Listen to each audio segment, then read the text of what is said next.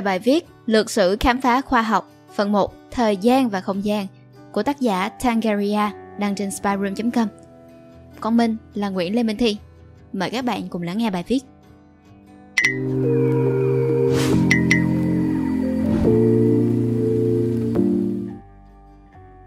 Khoa học, như chúng ta vẫn thường tưởng tượng, là những phát minh đầy tính cách mạng, mang trong mình những miêu tả như độc nhất, vô tiền khoáng hậu, lừng lẫy Nam Châu, chấn động địa cầu. Thực ra, khoa học giống như một quả bóng tuyết, khởi đầu là những viên tuyết nhỏ bé, cứ lăn dần qua hàng thế kỷ, để rồi trở nên khổng lồ. Quả bóng tuyết đó, nếu không có những đốm tuyết ban đầu bên trong, sẽ trở nên rỗng tuếch và tự sụp đổ bởi sức nặng của chính nó. Cuốn sách Những nhà khám phá của Daniel J. Boorstin đã cho thấy khoa học là một hành trình không hồi kết và con người đã luôn bồi đắp và tiếp sức cho nó. Tác giả đã lần theo bốn chủ đề chính trong quá trình khám phá thế giới và phát triển khoa học, đó là thời gian, không gian, tự nhiên và xã hội. Phần 1 này sẽ nói về hai chủ đề đầu tiên, thời gian và không gian. Thời gian Con người thời cổ đại đã luôn hướng mắt lên trời, dõi theo các thiên thể để ước tính thời gian. Họ nhìn mặt trời để biết ngày và đêm. Họ nhìn chu kỳ trăng tròn, trăng khuyết để đánh dấu các tháng. Và họ dùng các mùa với những biểu hiện thời tiết để đánh dấu một năm, phục vụ mục đích nông nghiệp. Rồi con người phát minh ra tuần lễ. Về mặt tự nhiên, tuần lễ không có nhiều sự liên quan đến chu kỳ của các thiên thể. Việc tạo ra tuần lễ hay là ra đời một đơn vị thời gian nhân tạo đánh dấu việc con người dần tách khỏi sự phụ thuộc vào tự nhiên. Con người là một sinh vật tham lam. Từ việc nhìn lên trời để biết ngày và đêm, tháng và năm, họ còn muốn biết chính xác thời điểm trong ngày, chứ không chỉ là buổi sáng, buổi chiều hay là buổi tối nữa. Và đó là lý do mà đồng hồ ra đời. Những dạng đồng hồ sơ khai nhất là đồng hồ mặt trời dạng dĩa, có một cái thanh thẳng đứng chiếu bóng xuống mặt đồng hồ có khắc vạch chỉ giờ. Cơ chế đơn giản khiến cho dạng đồng hồ này rất phổ biến ở các quốc gia cổ đại. Tất nhiên là đồng hồ này chỉ được dùng vào ban ngày, vậy nên con người đã nảy ra nhu cầu tìm ra một phương pháp thống nhất trong việc đo đạc thời gian mà không phải phụ thuộc vào những ngôi sao xa xôi. Con người nhận ra rằng bất kỳ thứ gì chảy được hay có thể tiêu hao được đều có thể dùng làm công cụ đo đạc thời gian. Và họ đã không cần phải tìm đâu xa. Nước là thứ luôn có sẵn xung quanh con người. Họ chế tạo ra những bình đựng và đo thời gian trôi đi dựa vào lượng nước rò rỉ khỏi bình. Song song với việc cải tiến các dạng đồng hồ, con người còn chia ra thời gian trong ngày ra làm 24 giờ, tạo ra tiêu chuẩn vẫn còn giữ đến ngày nay. Rồi trong vài thế kỷ gần đây, nhu cầu đo lường thời gian bằng những mốc nhỏ và chính xác trong khoa học đã làm xuất hiện khái niệm phút và giây. Thời Trung Cổ, các công trình nhà thờ thường có đồng hồ ở mặt ngoài và tháp chuông ở bên trong. Có nghĩa là nhà thờ đảm nhiệm vai trò như một chiếc đồng hồ cho cộng đồng. Chuông và đồng hồ nhà thờ làm đủ mọi việc, từ việc đánh giờ, đánh thức mọi người, báo động có kẻ thù, báo hiệu có sự kiện lớn.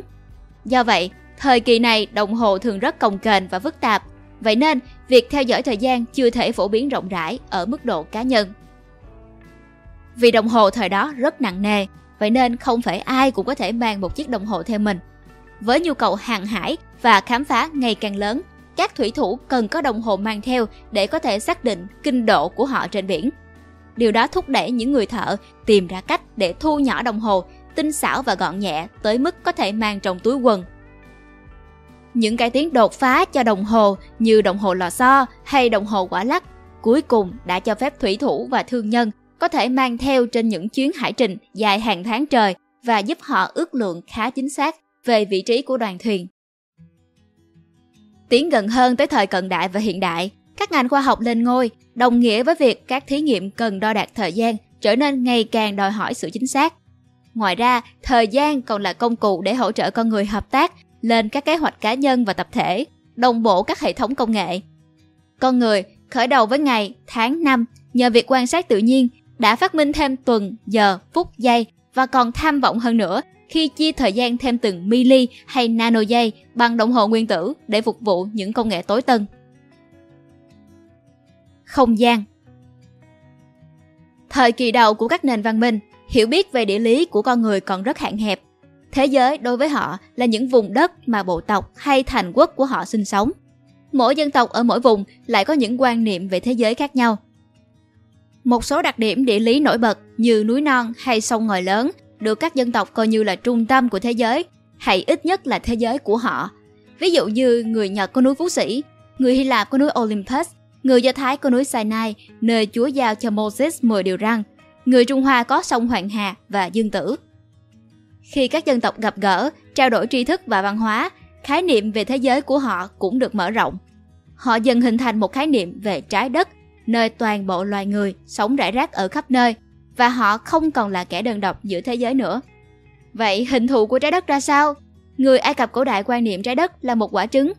Một số triết gia và sử gia Hy Lạp thì tin rằng trái đất có hình đĩa tròn với con sông Oceanus bao quanh. Người Peru cổ đại thì coi trái đất như một hình chớp. Người Ấn Độ cổ xem trái đất như một hình bán cầu.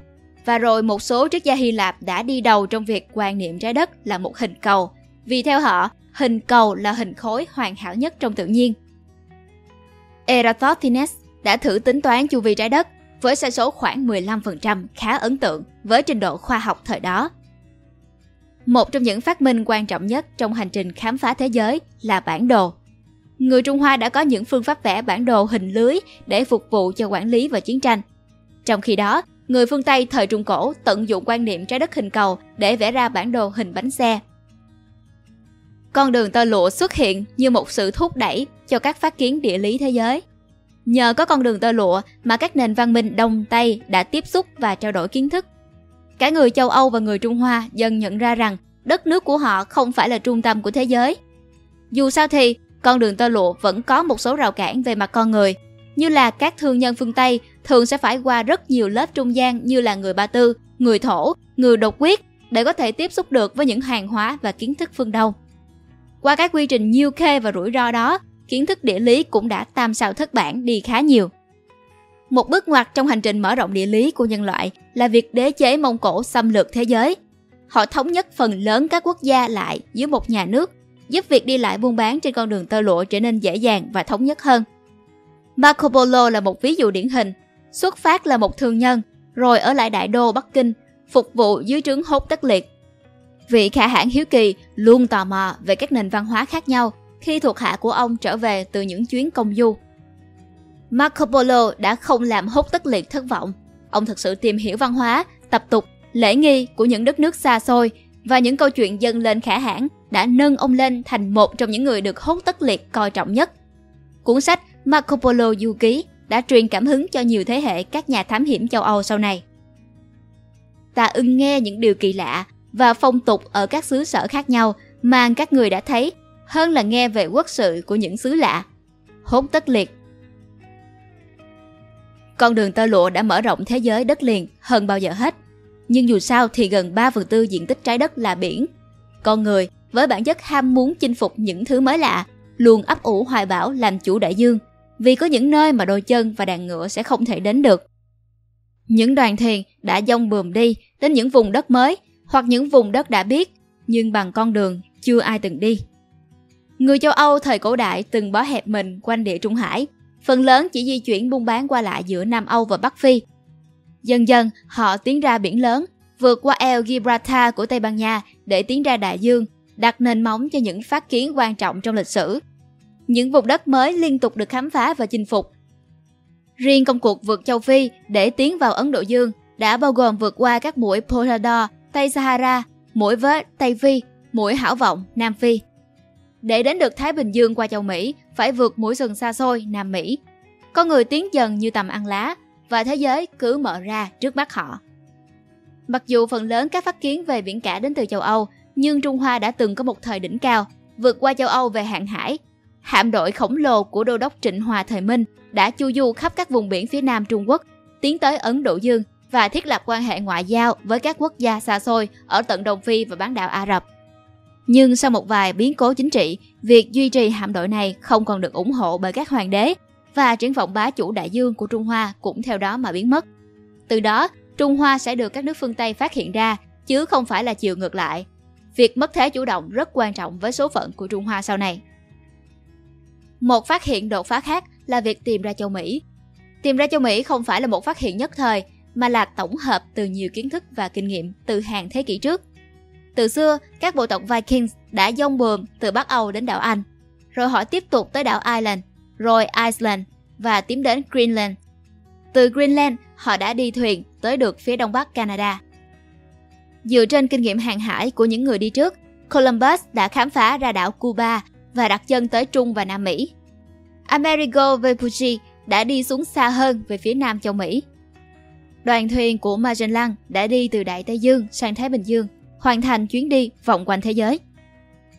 Một lý do song hành với những phát kiến địa lý vĩ đại là sự phát triển của công nghệ trong thời phục hưng. Thời kỳ hàng hải lên ngôi là chất xúc tác cho những phát minh quan trọng về công cụ địa lý. Với sự bùng nổ của ngành in ấn, những cuốn sách và tập bản đồ được phát hành khắp nơi, bồi đắp nền tảng kinh nghiệm cho các thế hệ thủy thủ, giúp họ đi xa, đi nhanh và đi an toàn hơn. Các đoàn thủy thủ sẽ ghi chép hải trình và vẽ lại bản đồ với những chuyến đi của họ. Khi về nhà, họ sẽ tổng hợp lại bản đồ trên biển, kinh nghiệm về những vùng biển động, hướng gió, các bãi đá ngầm, xuất bản thành sách và bán lấy một khoản kết xù. Việc này đưa kiến thức hàng hải đi khắp nơi. Một mét vuông có 10 gã thủy thủ, điều này chẳng khác nào một phép thử và sai ở diện rộng. Những người mắc lỗi thì bỏ mạng trên biển, những kẻ sống sót thì trở về với kiến thức và bán nó lấy tiền và danh vọng. Không gì thúc đẩy con người cố gắng làm việc hơn là hai điều trên. Ngoài ra, công nghệ đóng tàu cũng có những cải tiến đáng kể. Một số cải tiến về buồm giúp tàu có thể đi ngược gió, cải tiến về thân tàu giúp mớn nước thấp hơn, dễ dàng lật ngang tàu để bảo dưỡng và sửa chữa.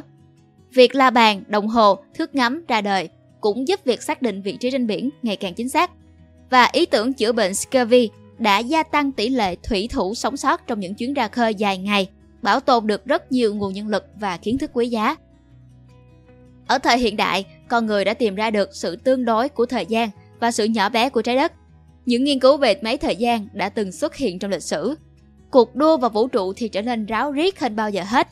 Công cuộc khám phá thời gian và không gian của con người đã trải qua một hành trình dài và nó vẫn đang tiếp diễn.